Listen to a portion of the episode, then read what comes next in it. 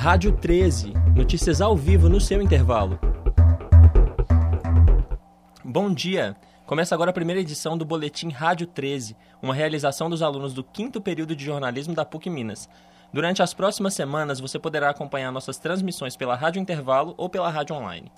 As principais notícias de economia, esportes, cultura, política, saúde e entretenimento a partir de agora.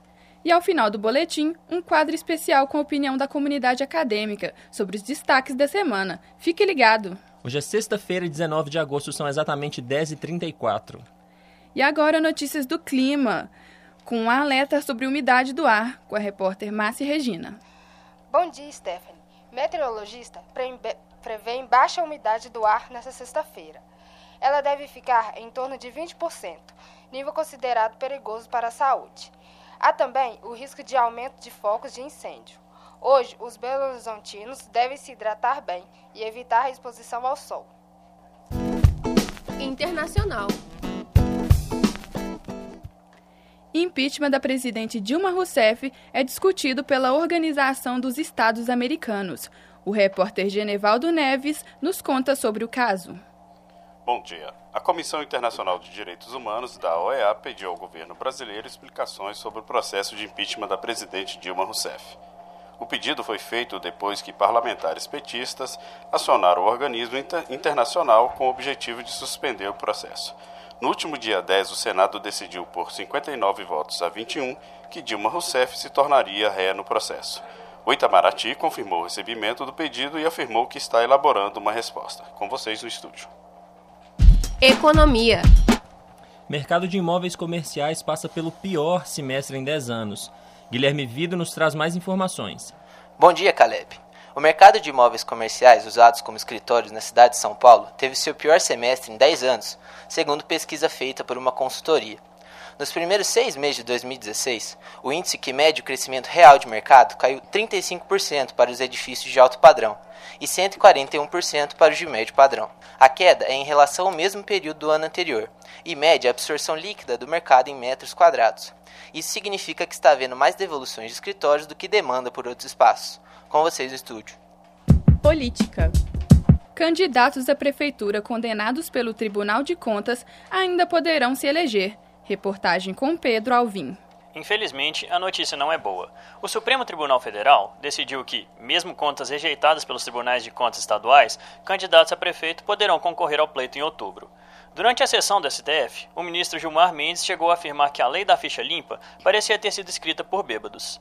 Segundo o tribunal, para que o candidato seja impossibilitado de se candidatar, ele deveria ser condenado também pela Câmara de Vereadores local. O presidente da Associação dos Membros dos Tribunais de Contas do Brasil, Valdeci Pascoal, classificou como retrocesso a decisão do Supremo. Segundo ele, as câmaras de vereadores não têm estrutura para analisar todos os casos. Pascoal estima que esta decisão imunizará cerca de 6 mil candidatos a prefeito nas próximas eleições, visto que o Ministério Público Estadual, com base na decisão do STF, já recomendou que as candidaturas não sejam impugnadas pelos promotores.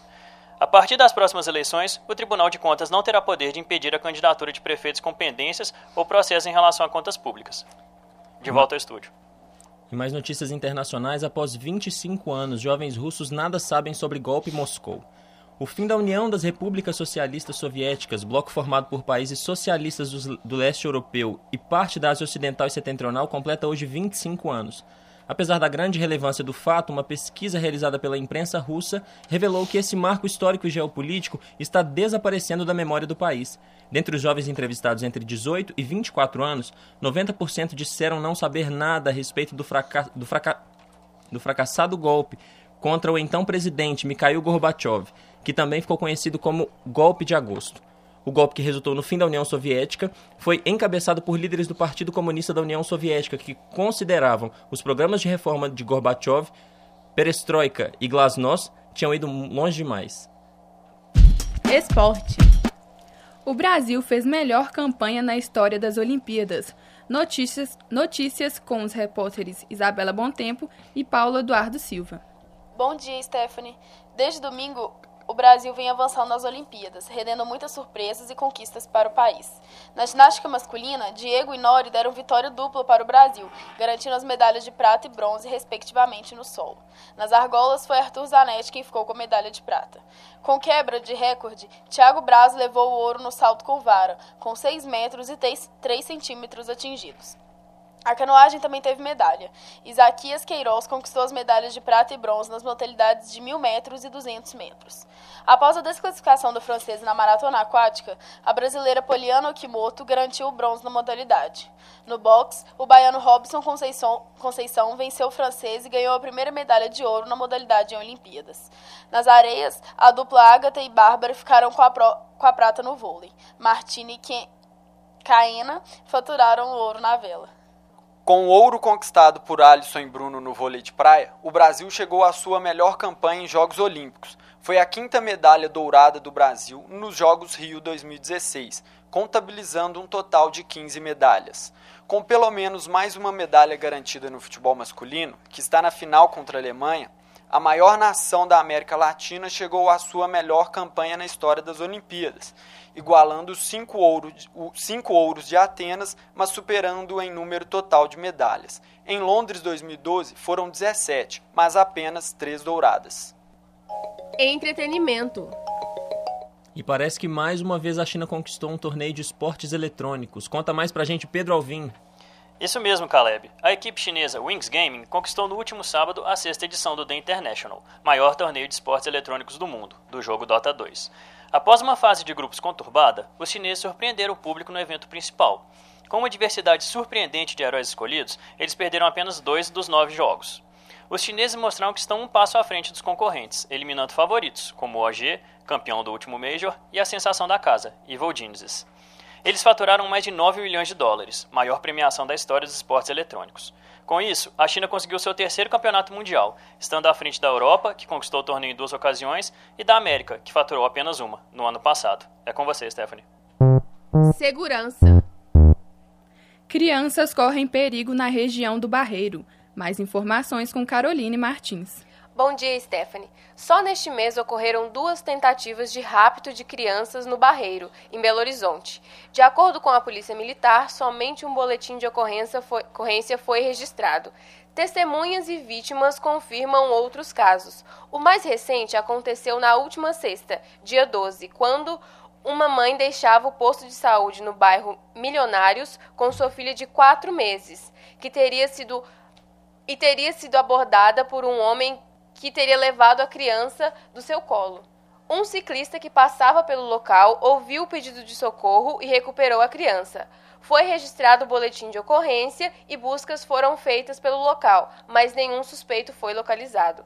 A PM reforça que é preciso denunciar, somente assim será possível atuar nos bairros registrados. De volta ao estúdio. E o dono do jornal O Grito de Santa Luzia foi assassinado ontem. A repórter Sara Sattler traz mais informações. Bom dia. O crime aconteceu na região metropolitana de Belo Horizonte. Maurício Campos Rosa foi assassinado a tiros quando deixava a casa de uma pessoa no bairro Frimisa. Segundo a PM, uma testemunha afirmou que Maurício foi atingido por um disparo no pescoço e quatro nas costas. Ele foi levado até o pronto atendimento do bairro São Benedito, mas precisou ser transferido para o Hospital Risoleta Neves, onde morreu. A autoria e motivação do crime ainda são desconhecidas. Nenhum suspeito foi encontrado e o caso foi encaminhado à Polícia Civil de Santa Luzia.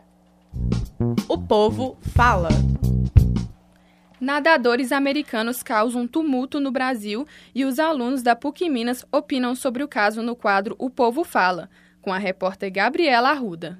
E nessa semana, nadadores americanos foram protagonistas de uma história bizarra após noite de bebedeira e confusão em um posto de gasolina no Rio de Janeiro, alegaram terem sido assaltados.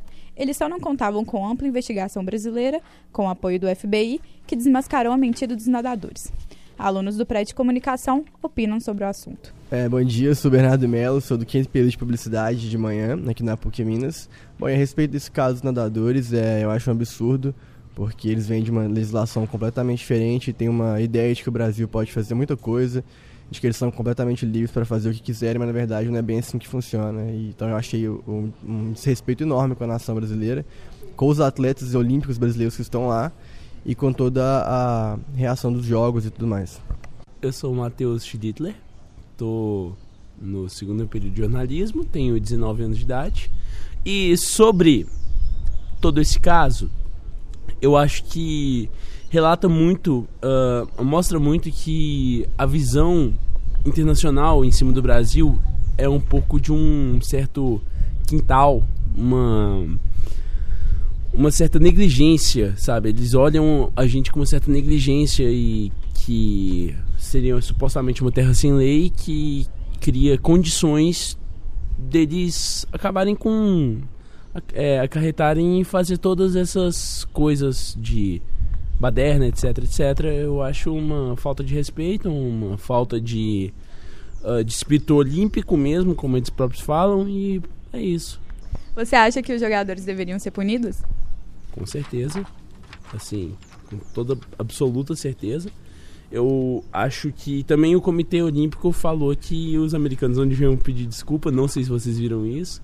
Então, eu acho que, sei lá, é um, são tantas negligências vindas de todas, as, de todas as partes que, com certeza, deveriam ser todos punidos. Este programa foi produzido pelos estudantes do quinto período do curso de jornalismo da Faculdade de Comunicação e Artes da PUC Minas, campus Coração Eucarístico.